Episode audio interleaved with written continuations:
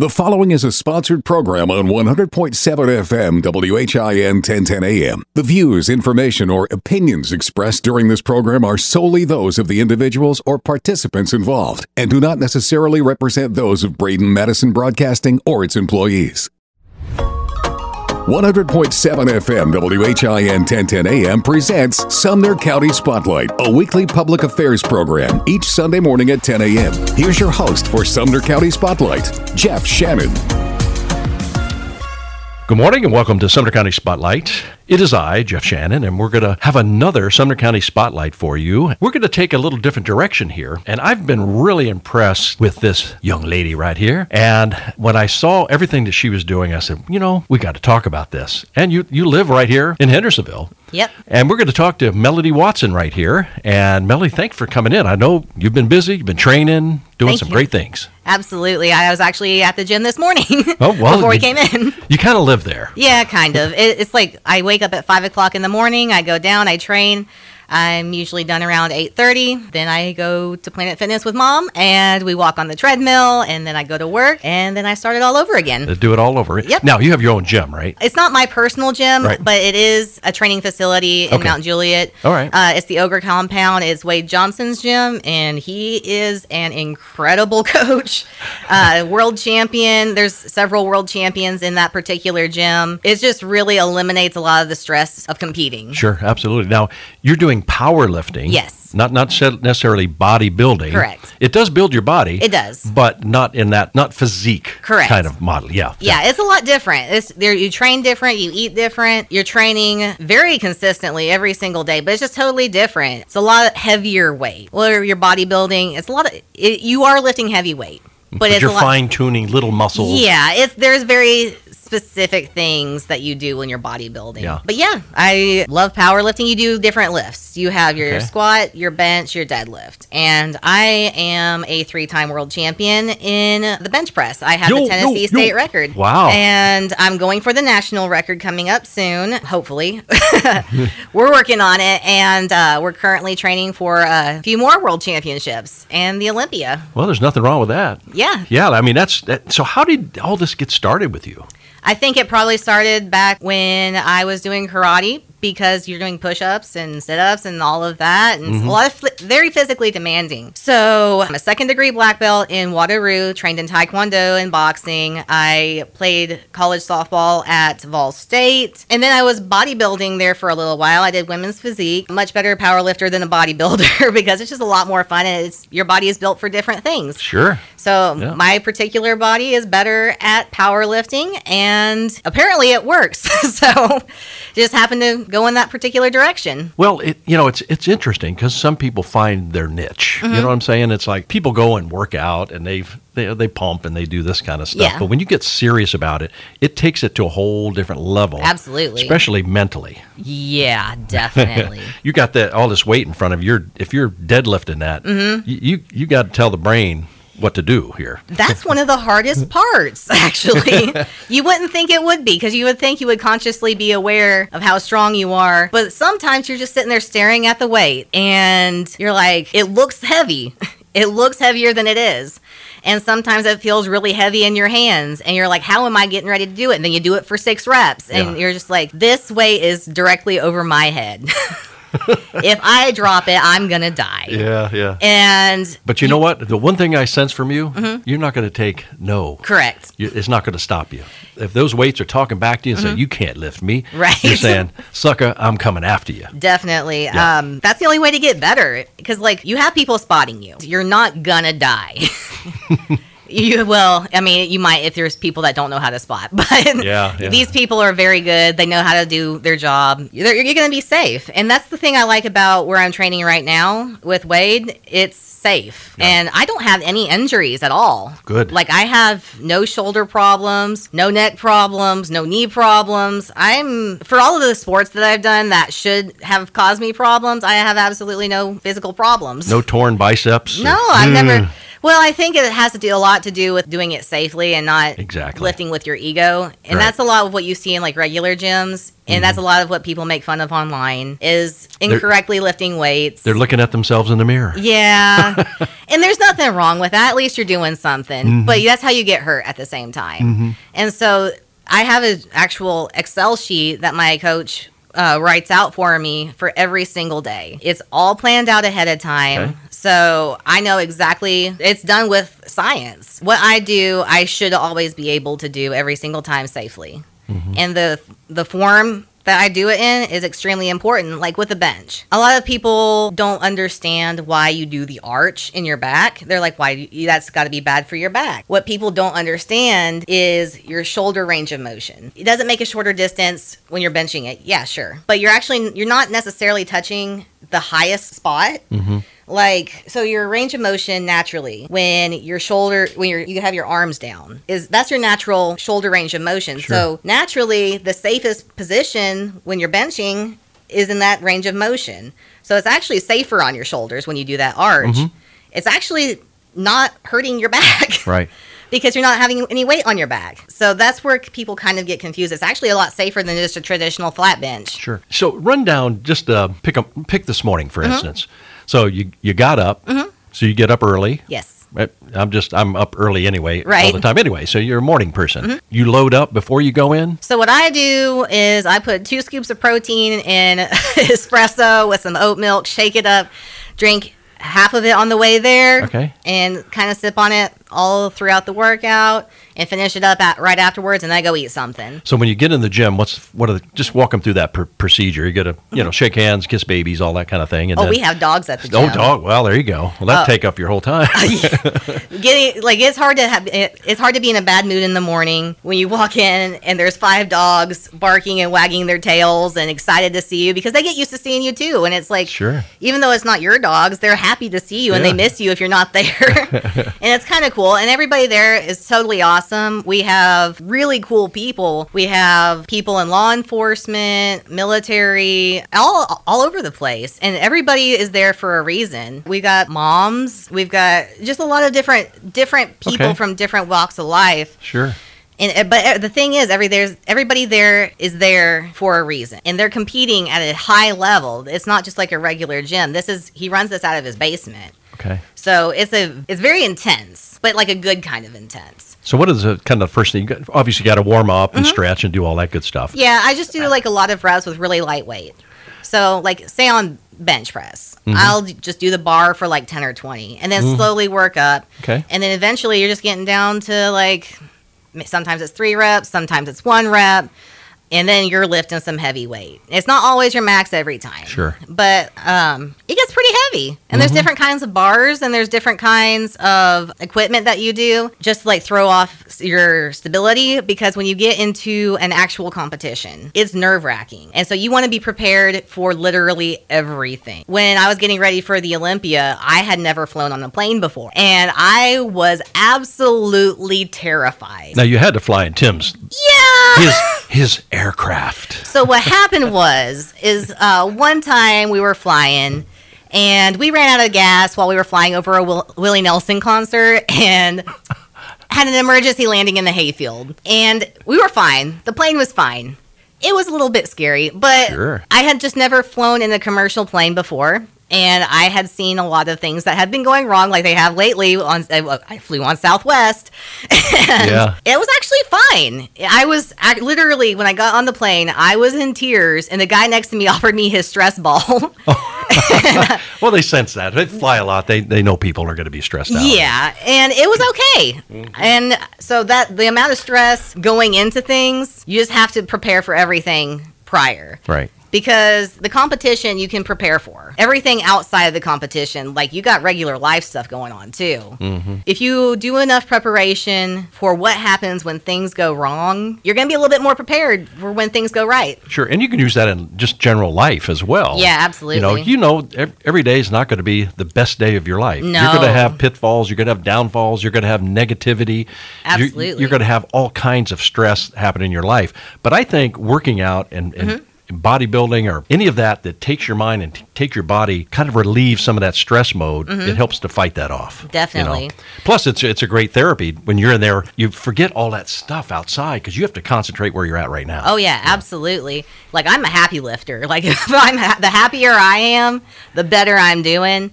So like a lot of people are like, "Oh, think of something that makes you mad." And I'm like, "I can't do that because I won't lift as good." Yeah. I, it's a positive mindset for me.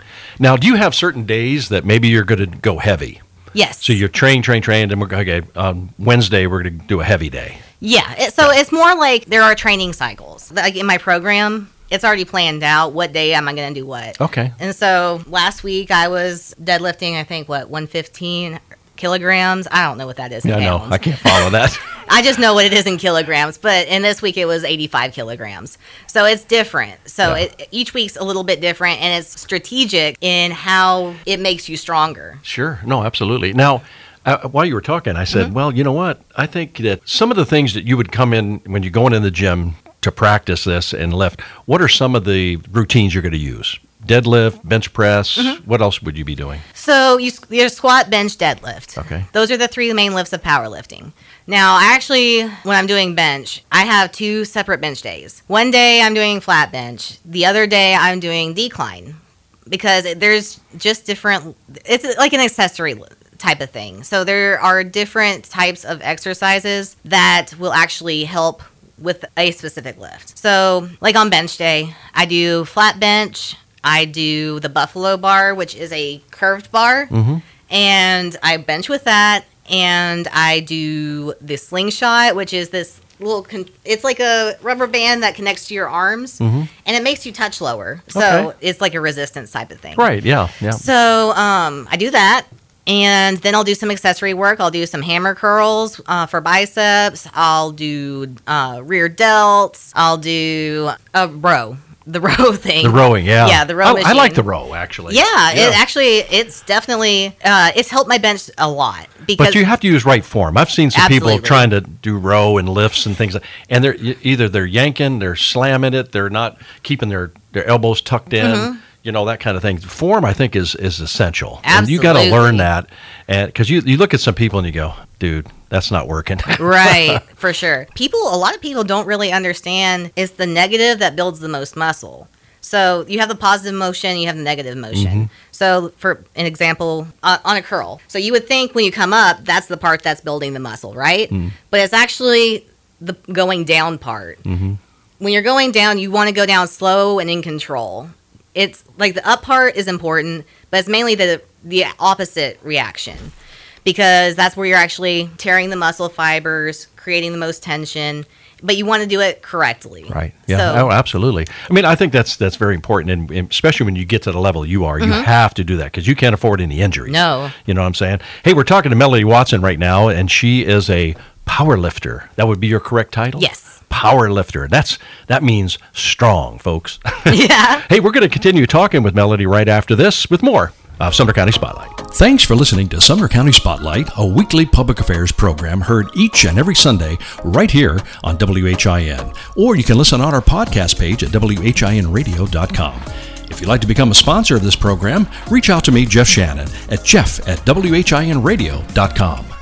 We are back with uh, Sumner County Spotlight for this Sunday morning. Hey, don't forget it's going to be on our podcast page at WHINradio.com. And you're going to want to listen to this. You might even learn something. You might be inspired. Maybe you want to become a bodybuilder or just get in shape. You got to have got to have the knowledge though, and and really have the passion to to really do it because it's not an easy task. No. No, it's it's a lot, a lot of work, and you have to be dedicated to it and, and really focused on it in, order for it to work.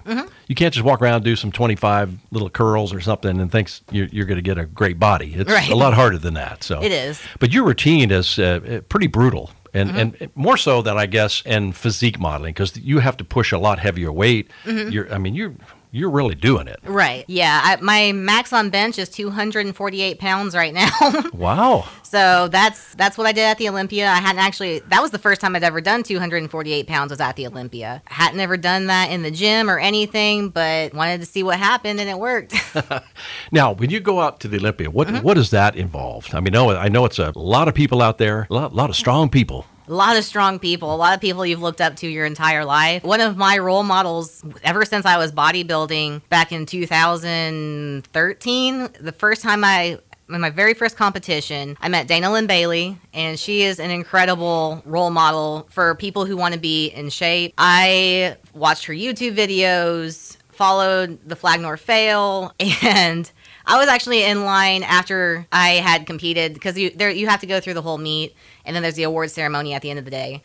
I was in line to meet Dana Linn Bailey again, and uh, they called my name for my medal, and I actually got to show her my medal Wow. after I'd won it because she was the first ever women's physique Olympian. Wow. So it, she was like a big deal in the fitness industry. Right. Now, when you say the Olympia like this, I mean, this is the top. This Uh-huh. Definitely. is the, once you get there, I mean, you're the best of the best there. Oh, for sure. But that's a hard road. What did you have? how many wins did you have to do to qualify to go to Olympia? So there's a qualifying total that you have to get. So I don't remember what my qualifying total was to get to that point because it was a lot higher than it needed to be.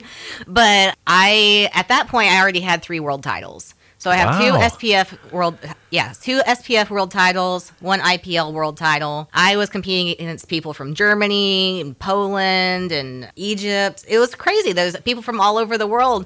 And that was the first time I had ever competed. There was that many people from everywhere. And when I was warming up, when I started realizing that people were not speaking the same language, and I was like, "Hey, are you still on that?" And they had no idea what I said. And I was like, "Oh, this is wild. Okay, cool." Now, is is this the Joe Weeder thing? Is is Yes. he doing this? Yeah. Yes, God, he's been around Weider. a long time. Oh, yeah, I mean, this guy sure. he, he knows what he's doing. But Yes.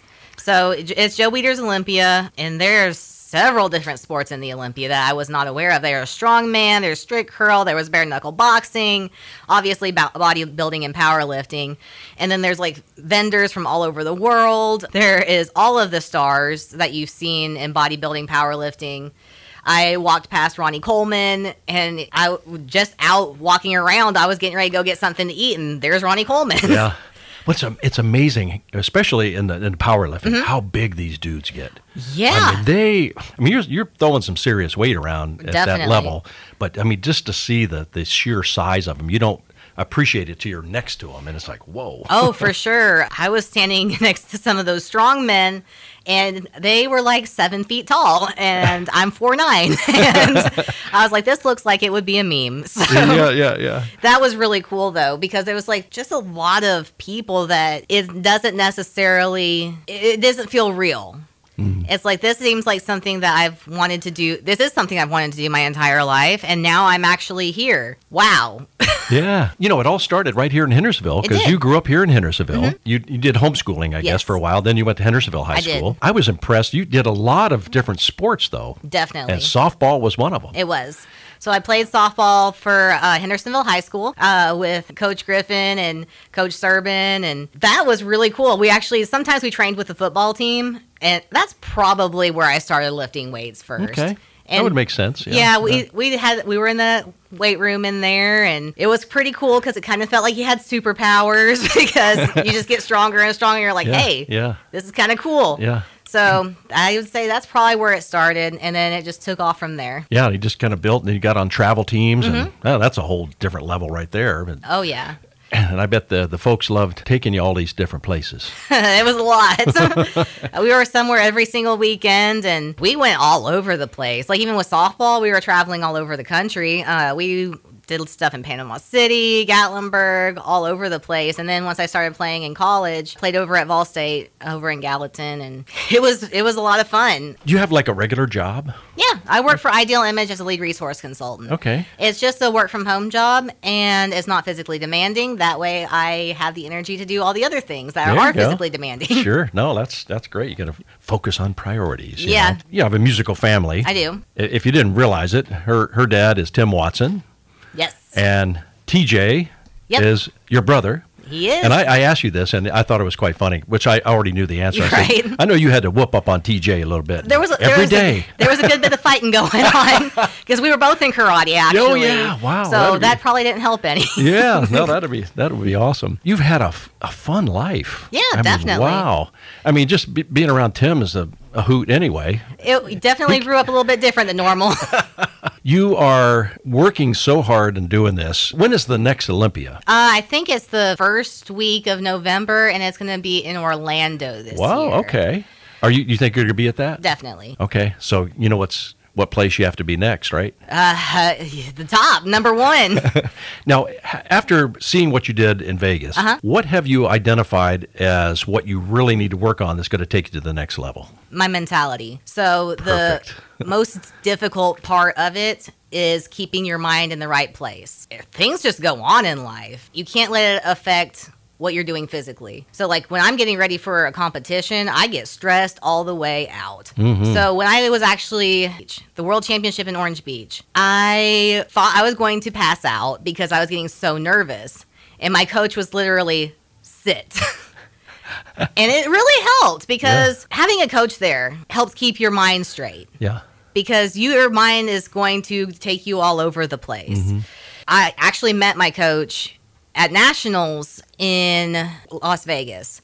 Now, Nationals, up until then, I didn't have a coach. I actually met him there and I had some stuff going on and actually bombed out of Nationals. So I, I lifted the weight, but I did it incorrectly, and Okay. you have to lift on commands. So you have a start command, you have a bench command, you have a rack command. And I just didn't hit my commands. I put the weight up. So I got with my coach. He believed in me, and I've been training ever since then. He's aware of what's going on in my head and just fixes it. Just Well, that's, uh, that's that's how good coaches are. Yeah, for know? sure. Mm-hmm. When you kind of train yourself, it, you know, not knowing everything that a coach does Mm-hmm. can really kind of keep you from gaining to where you need to be. So Yeah. having this person there, it really does help you. It does. and could make things a lot better and you know have better results, and that's really the key. you know? Definitely. What advice would you have for other young ladies coming up and wanting to get into this this field? So when you first start lifting, a lot of people do it with a negative connotation to it. Is a lot of people hate the way they look, and that's why they're working out. I think it's more about loving the way you look and enhancing upon that because mm-hmm. you're only going to look like what you're going to look like. Right. You're not going to look like somebody else no matter what you do. Mm-hmm. So instead of just like hating the way you want to, hating the way you look, go into it with a positive mentality. Mm-hmm. You're becoming stronger, you're becoming healthier, and it's better for your mind. Sure. Just go, don't go in there because you hate yourself. And it's not going to happen overnight. It's I mean, not. You have to work at it. You're going to you're going to start getting stronger. You're going to start looking at yourself. You're going to see a difference. Uh-huh. And that I think that really helps. Once they start seeing a change, Right. then that inspires them to go Yeah. further. Do it know. because you love yourself. exactly. like my favorite part about it is feeling like I have superpowers. Because I've been doing this for, so long and it's so easy to get down on yourself. But Sure. when you're doing these things over and over again, you always have this thing that you can come back to. Mm-hmm. So, like, for the, the gym's going to be there all the time. It's really good for your mind, it's good for your body. And if you have something going on, it can erase all of that. Because it's really hard to think about all the bad things going on when you're doing good things. Yeah, no, uh, you're right.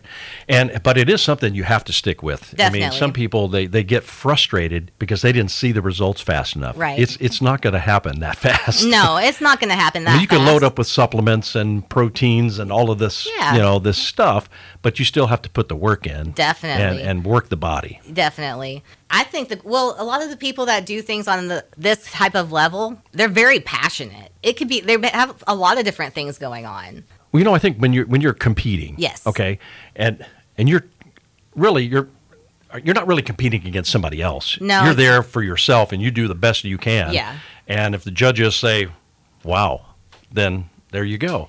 But I think all these people are, are working on that positive vision of themselves, Mm-hmm. Right. And they're they're succeeding. Yes. And you're goal oriented. You set a goal to what you want to do, and you work for that goal. And you know, if if it gets to where you go, if not, you back up and punt, regroup, and start over. And it's really satisfying to see the work pay off. Yeah. Oh, definitely. Even though it, it is slow. Like my deadlift and my squat are not my best lifts. They never really have been. My bench is my best lift just Okay. because of my body shape. I am squatting and deadlifting more than I ever have in my entire life And that's some hard stuff. Right It is there. very hard, and it's physically hard on your body. So, like, recovery is super important. Like, people don't prioritize sleep, they don't prioritize like reducing stress, and it's so important on muscles and recovery. Like, I take an Epsom salt bath. I go down to Planet Fitness just for the massage chairs. Yeah, like it's so nice, important yeah. to take care of yourself. Not just it's more than working out and it's more than dieting. It's all of the other factors that go into it too. You got to make sure your sleep's right, because if your sleep's not right, you're not going to perform What's next for Melody? more world titles, winning the Olympia. And we're actually starting to work with a bench shirt, which is the equipped class, which is a little bit different. And it's really exciting because you can do some crazy things in a bench shirt. And I'm really excited because I think I can break some records. So, are there any monetary awards that are given? There is. Are there there cash if you win the you know the Olympia? Mm-hmm. Are there there cash uh, awards on that? Yeah, for sure. Okay. Yeah, there's actually a pro series. So you can go professional in powerlifting. That's probably the next step is Okay. going professional. Um, you get uh, sponsorships, there's stipends, you work with companies. That's the cool part. And so I work with a couple companies a little bit, just like some brand ambassador type of stuff. I would do some stuff with BPI and Contraband and Bear Grips. Like if somebody clicks on a link, they you get a commission. But we're looking to do that on a bigger scale next. So, are you any uh, doing social media at all? A little bit, yeah. I have an Instagram, Music City Melody, make it simple. Yeah. so yeah, I do that. I post a lot of workout videos, just some simple lifts, just a lot of positive stuff. So, if somebody had a, a question and maybe some advice, Mm-hmm. how would they get a hold of you? Just message me. Okay, I mean, just go on Instagram. Yeah, and, totally. I sometimes I don't check. Sometimes I do. I should be better at it. well, you know, you are a little busy there. So, Uh, yeah, I, I do a lot of missing a lot of messages that I shouldn't be missing, but I do go back and check, and I usually just respond all at once. so what's your next competition? I haven't scheduled it quite just yet. We're working through a training cycle right now. Okay. Some weird stuff happened with the federations and looking at what the, what's the next step with the federations and then booking the competitions. So probably something around April is probably going to be next. Definitely doing the Olympia, definitely doing the IPL Worlds. Probably should do nationals before then. you got to mm-hmm. look at how all that qualifies again and that should be what's going on. Wow. Well, you know what? I mean, it's been s- so impressive to talk to you because I think you could be such motivation for people uh, that are listening out there that say, you know, I think it's time Mm-hmm. that I get my butt in gear and, you know, start making a change in myself. And, you know, I think if them contacting you, reaching out to you, Yeah. and, and watching you and following you and what you're doing is is very impressive. Yeah. So, I mean, just keep doing what you're doing. I'd say the hardest part that you can make yourself do if you're thinking about going to the gym is getting in the car and driving there. Getting started. Yeah, That's just, the hardest. Just part. drive there. If you're not feeling it, just get in the car, drive there, and if you're still not feeling it, it is what it is. Well, listen, man, I appreciate it. We've been talking with world champion. It has to be, yeah, it's the world. Yeah. You know, uh, champion Melody Watson right here, and uh, a professional power lifter. Well, just keep doing it. If you need to pick Tim up a couple of times, you know, throw him around a little bit. Technically, I could bench my dad. That's funny. That would be a great video. That would be. TikTok is coming. Look out. I have pushed my dad's uh, F two fifty before, so Oh, wow. there, there is that. Look at you. So, well, listen, Melody, thank you so much for coming in. Thank you. And all right. All right, we're going to take a break. We'll be right back with more of Sumner County Spotlight. Thanks for listening to Sumner County Spotlight, a weekly public affairs program heard each and every Sunday right here on WHIN. Or you can listen on our podcast page at WHINradio.com. If you'd like to become a sponsor of this program, reach out to me, Jeff Shannon, at jeff at WHINradio.com. Well, here we are with Sumner County Spotlight, continuing uh, another great guest. Well, actually, I have two guests in here, and the makeup artists were here. We did all the hair and makeup, but nobody can see them. But this is why I have a face for radio, because that would be scary if you saw it on video. But uh, anyway, Sumner County Spotlight uh, really showcases some incredible people here in Sumner County. And uh, when I saw this story, I had to do it. So I called my good friend Jeff Henschel. Now, he's communications director over at the city of Gallatin. This was like an incredible project, Jeff. And uh, but first, let's go ahead. We're going to talk about this because we have Black History Month going on. We're getting ready to end it as this ends on this Sunday. So I want to give a little background on that. Give them some background because you are famous. Uh, wow. I'm I, I, I'm, I'm more of a behind the scenes kind of guy. Really. Yeah. I, I try and prop up the people around me in city government that do a great job. And Velma is one of those people today. She's going to be talking about history. What I do for the city is basically just publicized a lot of the good things that are going on in the city. Some And there's a lot of those. Yeah. So you stay busy. and there's just being open, you know, streaming our, our meetings, boasting about things we've accomplished, whether it's Parks and Rec or the police department. Um, there's a lot going on in Gallatin, um, just like Hendersonville and, and all of Sumner County. A lot of growth, a lot of people who are upset about that, and there's a lot of things going on behind the scenes that people don't know about that we try and let them know about. So, as a communications director, you work with the mayor uh, quite a bit, and you work with the commission. You're working with all of the departments and everything to spread that word because that's that's a major task because there's a lot going on over there. So they send you the information, and you you get the media on it and publicize. And you do all the social media yourself. social media. and- Wow. And, you're right. We, I think Gallatin, we get more than our fair share of uh, television that comes out and covers stories, Mm-hmm. and, and there's a reason for that. We, we do a lot of bragging and old style press releases, Mm-hmm. and just let people know. And we did a press release on these banners, and and on the surface, they're just. You know, we're celebrating Black History Month. We've been doing that in Juneteenth. Um, just became a new holiday for the city of Mm-hmm. Not, it's not new, but n- new that we celebrate it. I, I think that sets Gallatin apart a little bit. That, that I don't know. We're, we're just we're not afraid. It's, it's that grit in our slogan. We're not afraid to, to do things that other cities aren't doing, and celebrating Black history is one of those things. And it's so important because when I saw this come on social media, I was just, wow, what a great idea. And you're celebrating local folks right here. So it has a tie here to Sumner County, to Gallatin. And I think it's just a, a phenomenal thing. And But can I throw one thing out Sure. there? Just the other day, and this is one of my friends that did this. I was called woke for doing this. right.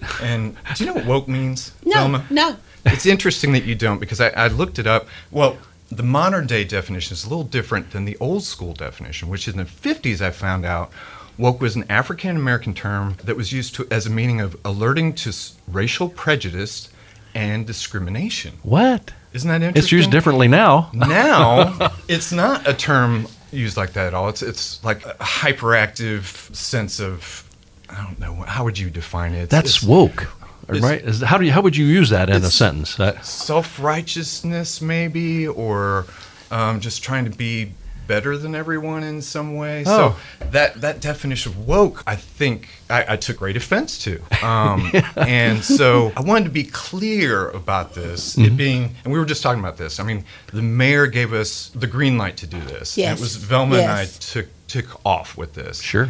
But the very idea that we did this just to show how enlightened we are is not accurate. Is not Correct. accurate. I don't. I mean, the flip side of that is, I mean, Jeff, do you consider yourself a racist? I do not. No. Velma, do you consider yourself a racist? No. I do not consider myself a racist. I do think society has altered our perception of race over time. When I think of growing up in Memphis, Mm, oh, yeah. there's some real racial issues there. There is, yeah. There likely still is.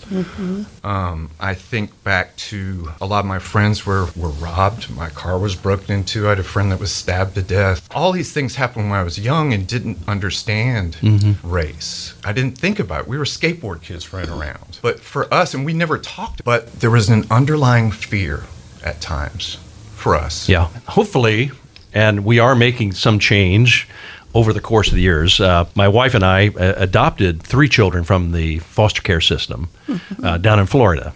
And two of them are, are mixed racial, and we've trying to figure out their, their lineage because they were so young as babies. You know, trying to track the parents down and what they've. But we did the twenty three and Me, where you get they tell you it's amazing the detail you can pull out of somebody uh, you know that they can dig up on your whole family and everything else and know where you came from. Because I think a lot of kids in the in the foster care system adoption system want to know where am I from? You know they want their identity and things like that. And, and it's sad that we're actually facing a lot of things that we are even today which should not be. It's just not a place for it. With the uh, the exposure and honoring folks like you all are doing in downtown Gallatin highlighting those individuals who have made an impact in this world and in Sumner County I mean, it is commendable, and I, I, I thank you for doing that. But what a, what a great month that we've had. one thing I, I, kind of left that thought in, in the Esther. I want to make sure you know I, I finished that thought was, you know, I've, I've lived a lot. I've lived and breathed a long time, and just going back to Juneteenth not too long ago. I was I covered that event for the mayor's office. I didn't have to. I volunteered, and so I talked with all the vendors, all the people who were face painting, a lot of families and music, and some of the best barbecue I've ever had in my life was there. By the way, uh, fantastic barbecue, but.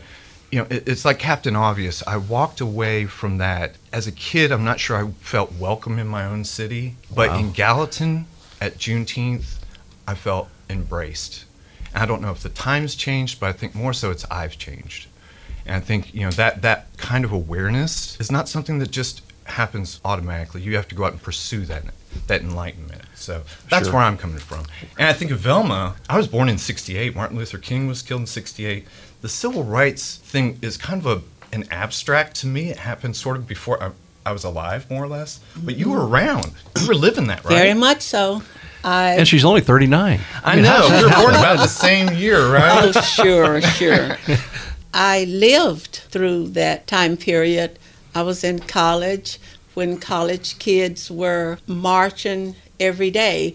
But on our campus, there was an administrative ruling that if we, any of us, participated, we would be expelled from college. So Wow. we had to weigh our self interest against the interest of our people, the nation. So very few decided to go ahead and ignore the edict and participate.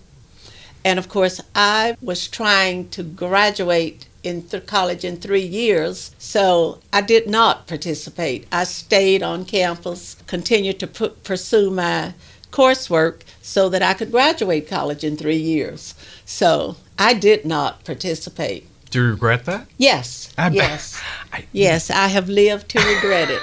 I do. I, I love. have. I, I hate that re- you regret it, but I love that you were. You think about that now, like, yeah, if I could only go back. Yeah, there were so many things that I could have done and should have done to help, and I didn't. Yeah. And you've been really busy over the years. Now, some of your background, so you were in education Yes. for a few years. Uh-huh, yes. So tell them about that. Where'd you start at? I started at the time that I graduated college in three years. I had decided to stay on campus and pick up a minor in French, so I would be well versed in the area. And of course, my the director of student teaching insisted that I leave campus and go to work because he had all kinds of requests for teachers on his desk and he was trying to do his job which was not in my best interest Yeah. i wanted to stay decided at the last minute to stay an additional year and graduate with my class but i let his will prevail and i accepted a teaching job at harris junior college in meridian mississippi mm-hmm. and I taught there for two years before I married Frank Brinkley from Gallatin. Oh, that Frank guy. you I know, I know. When I married Frank, that ended my teaching career at Harris Junior College, and I came to Gallatin. Of course, when I got here, Vol State was being talked about. Oh, it yeah. was coming, and I got uh, excited because I loved the junior college scene, campus, the maturity level of the students, Mm-hmm. and I decided I'll just take a job wherever until the junior college is built, and, And that's what I did. What year was that? Oh, that was 67. Wow. 67, Isn't that- 68. Isn't that amazing, Jeff? I mean, So, it- I mean, I- uh, what history? Just what she's seen through Vol State all these years. And the fun I thing just about waited history, until Vol State And- opened. yeah. This is kind of an odd thing to throw out there, but I was thinking about history the other day. We're not Egyptians. We don't think of things in terms of like thousands of years. This stuff, civil rights, happened within our lifetimes. Yeah. Right. Yeah. It seems like so. it happened hundreds and hundreds of years ago.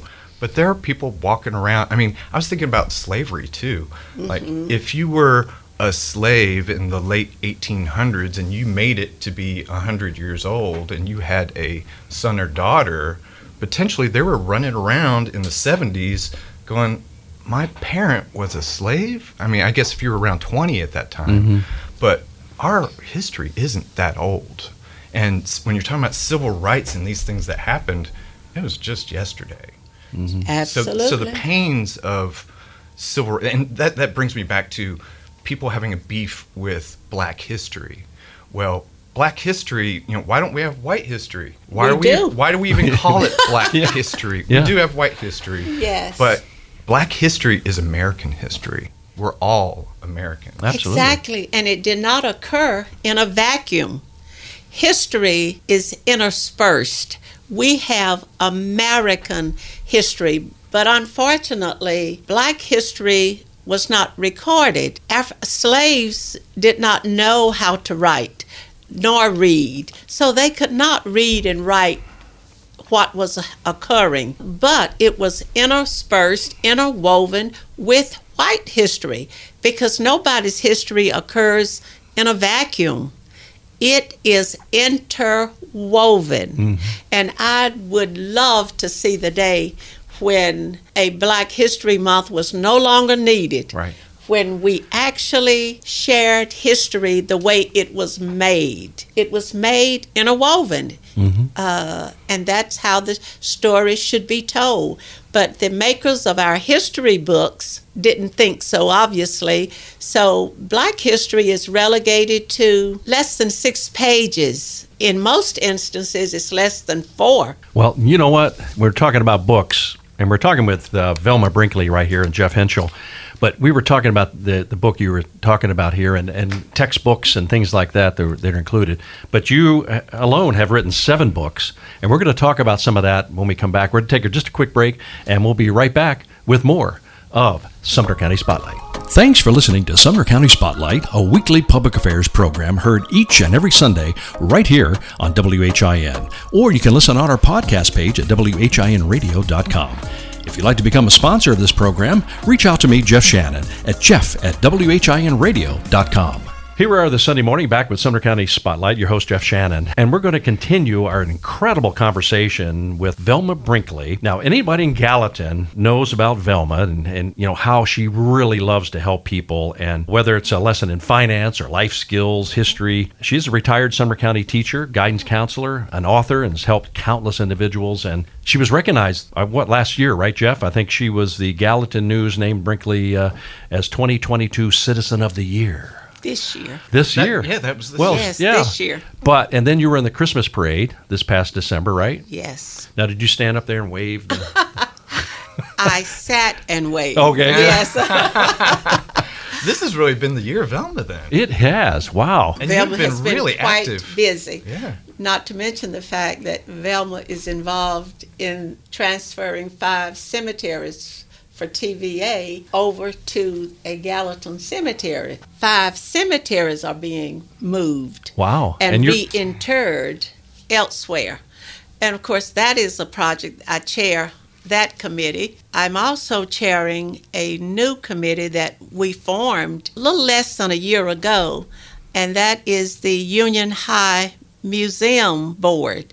We have begun making preparation to house a museum in one classroom at Shalom Zone, which is the building that Union High yeah, that's was right. housed in. Right.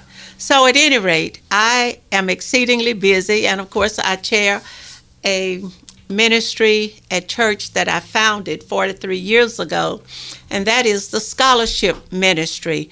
We award about oh between ten and fifteen thousand dollars a year to graduating seniors and existing college students Wow. from our congregation. Wow. So th- I, I'm busy, shall we Yeah, say? you are. Let me throw out one more thing you do. You're on the cemetery committee, the, Oh, the Gallatin yes. City Cemetery. And Yes. we just met the other day, and we have a project that I wanted to throw out to the community real quick. We had ground penetrating radar find about 500 unmarked graves in the back of the cemetery. Wow. Back when it was segregated, you That's had a thing. blacks. I didn't in know the you back could do that. Cemetery. Wow. And a number of slave graves are back there. Yes. And we identified about 500. Well, we, we for three years have been talking about building a 10 by 10 seated area built of stone. And we, we sort of have the materials, we have public works to put it together, but I would put out a call to the community. If you're a contractor or you're somebody who knows masonry give the mayor's office in Gallatin a call, and I'd love your advice on how we should execute this thing and honor these slave graves and, and other black people who are buried there. Mm-hmm. No markers whatsoever. We want to put together a nice little monument for them. Oh, that'd be great. Not Yeah. below the bank, but just wanted to throw that out there. Right. Kind of in a bench Right. some uh, for a memorial garden Mm-hmm. so that one can sit think if he or she chooses to Right. but i think it's a grand project Well, I'm sure it's something else you're going to jump aboard about. So give you give you something else to do. And well, look, I mean, you've written, gosh, over seven books and uh, various different topics. But the uh, that one in 2002 was uh, Generations. I think is that what it was called. that is correct And tell us about that and what happened with that book. Well, I learned that the state was seeking projects to honor the state's birthday. And of course, uh, Walter Durham was a dear friend of mine, and at the time he was state historian. And I would always pester Walter as well as John Garrett. They were both my history buddies. Walter encouraged me to make an application to the state to do one of the projects. And of course, I really had always wanted to document African American history in Sumner County because none had been written. Mm-hmm. I chided Walter about that. I said, Walter, why don't you write black history? He says, Velma, for the why don't you do that? I said, because I'm not a writer. You're the writer and you're the state historian. You write it. He says, no, I have a full-time secretary and you know where my office is located. We are at your disposal. You write it. And I thought, why not me? I may Yeah. as well give it a sh- shot. Yeah. So I did. I got the application, submitted it to the state, and lo and behold, it was approved. Wow. Then I had to deal with the money, the money issue. Publishing is expensive. Mm-hmm. And so I thought, well, I have several friends who are bank presidents. I think I shall pull in, I think I should make a visit. So I did. I went and had a conversation with Eddie Mayberry, who was a dear friend of mine. Actually, Eddie was one of my former students when he was in college. He and his wife, Betty, both. So hmm. at any rate, I t- went to Eddie and I talked to jo- another bank president who was a longtime friend of mine, Joe Carson. And I told them what I wanted to do, and I wanted to take out a signature loan to get the book published. I had to make sure I had the money to publish it mm-hmm. before I wrote it. And then I went to one of my friends, Mary Malone, and explained to her what I really wanted to do and why there was such a need. Nothing had been written about African Americans in Sumner County at that time. So she said, Velma, I don't know how to write a book. I said, I don't either, but I believe we can figure it out as we go. And Wow. I know too many other people who have written and who are willing to help. She says, she said, you know, I'm still working every day at Beech. I said, yes, but I'm retired. I can work 10 or 12 hours a day. And that's pretty much what we did. When she would leave Beech High School, she would stop off. My family donated space for us uh, to use. It was a house there on Blythe Street that had the utilities connected. It was still fully furnished. It was my mother and father in law's home. And of course, my husband was the executor of their estate. So he chatted with his brothers, brother and sisters, and they agreed for us to use that as our headquarters. Okay. And we did. and in 12 months, we had written generations and had a book signing in the same facility. Wow. And it was such an amazing event for the community. And the state To- recognized this book. Yes, So- the book bears the state seal. Wow. And I was so thrilled with that. Yeah. And the book signing, it was it made us feel great to have very elderly people saying, "What do you do at a book signing?" I've never been. And of course, Mary and I were not interested in earning or making any money, and we didn't. We were interested in getting the book in the hands of African Americans. Mm-hmm. those on very fixed incomes, and senior citizens are. So we decided the lowest amount that we could break even would be the cost for the book.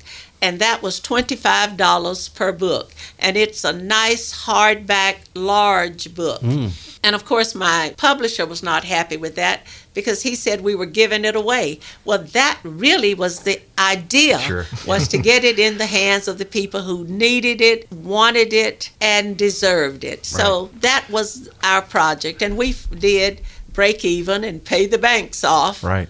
Well, it's an exciting thing, and it's it's think about that. It's here forever now, so that'll end up in a museum. You know, we're going to do that. But you know, recently uh, with Black History Month uh, upon us right now, you were able to come up with a, I guess, a series of eleven uh, African American historical markers highlighting local residents and their accomplishments, which I think is phenomenal. Not so much a, a nationwide thing because there's places that do that. You, you recognize, you know, of course, Dr. Martin Luther King, you you know, Harriet Tubman, and the list goes on and on. And here at the radio station, we did a whole month, you know, doing these vignettes highlighting historic figures in history. When I saw this come across, I thought, what a great idea. And the city of Gallatin's running on it. So, how did you come about, like who to select and what kind of format to use? If they're hanging banners. Uh, so, tell us a little about that. Well, I'll have to be very honest with you. For the past 20 to 25 years, I forgot to tell you, I am a grant writer. And as a grant writer, there's one thing that you know how to do, and that is research. Mm. And of course, so many African Americans who contributed so much, there's nothing written about them. So, I, after my research, I have gone through every newspaper that was ever written or printed in Sumner County. I started with the first and I read up through them all, searching for information about ancestors. And of course, I would naturally, when I would find an article, I would print it. And I did that not only in the local archives, we don't have much mm. African American history, which is why I'm constantly pushing everything that I can get over to Bonnie at the Sumner County Archives mm-hmm. so that she too will have information. But at any rate, most of my research I did at the Tennessee Archives. Okay. And of course, that's quite a story in itself. there are only 13 parking spaces. So, to, to accommodate the state. Wow. So, I learned early on that I had to get there at least 30 to 40 minutes ahead of their opening and get in one of those spaces. And of course, they warned me that if I were to leave to go for lu- away for lunch, I would not be able to get that park back mm-hmm. the remainder of the day. They suggested that I bring my lunch. So that's what I did. When I would go to the state archives for research, I would take my lunch, leave my car in that space all day, and at lunchtime I would come out, sit on the steps. There were other people sitting out there and have lunch and then go back and research for the rest of the day. So I had a good feel for who the heroes and heroines of Sumner County Oh, good. were. I was going to ask how you, how you, gosh, with all the them out there, how do you select that? You know, it's like wow. Well, I always What a great list. I always use uh, help. I get help from other people. For example, with the Tennessee Historical Markers project, I used people at Donnelley. I used the there was an organization there made up of black and white workers who were interested in African American history. Actually, the money for the markers came from the headquarters of R.R. Donnelley in Chicago, Illinois. and what were they? Were they flags or how how were these banners created? Were they like a flag or a sign? What? No, they are huge, heavy Oh, good. metal. So you're going to keep those for all time. Oh, they will last forever. Good. Oh, for that's lev- good. forever. and at any rate, they were instrumental in helping me make a decision between any number of people because it doesn't matter what it is you are pursuing. There are so many more people. For example, Jeff and I did Honored 16. It was so hard to decide. well, who's And on of that course, list? I mean, yeah, it's a huge list, but it's a couple a of huge names. list, yeah. but at any rate, there were at least 40 to 50 people who are equally sure. As deserving. One person that we left off, we didn't leave him off. I was not able to get what I needed on that person in a timely manner. At any rate, that was old James Pope, who has been a tremendous asset to Sumner County.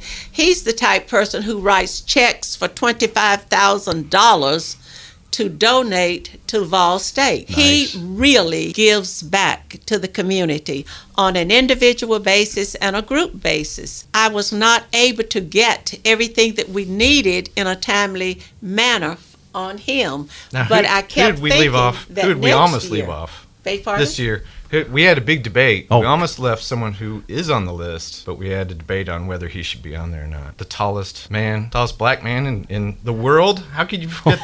Bud Rogan. Bud Rogan. All right, here's the deal. I wanted to. I, The- I didn't. the wasn't academic, sure. Velma is an academic, to be certain, and she had chosen people who fit the bill, no question. But Bud Rogan, if, if you haven't heard of this fella, he was the tallest black man in the world. Now there is a t- there is a white man who is taller than he is, Wow. eight nine. I forget his Eight, nine and a half. eight nine and a half. Yes.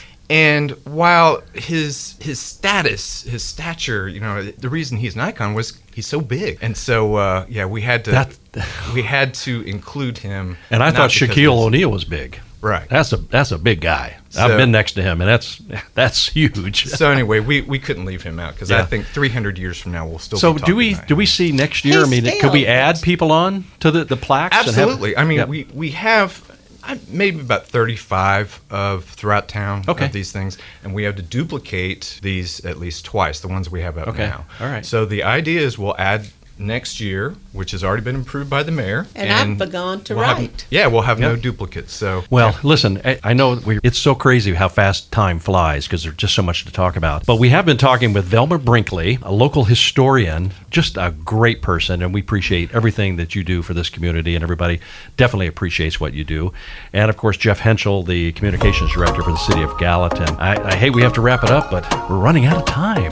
Aw. So join us again next week for more of Sumner County Spotlight. Sumner County Spotlight will return next Sunday morning at 10 a.m. Thanks for listening.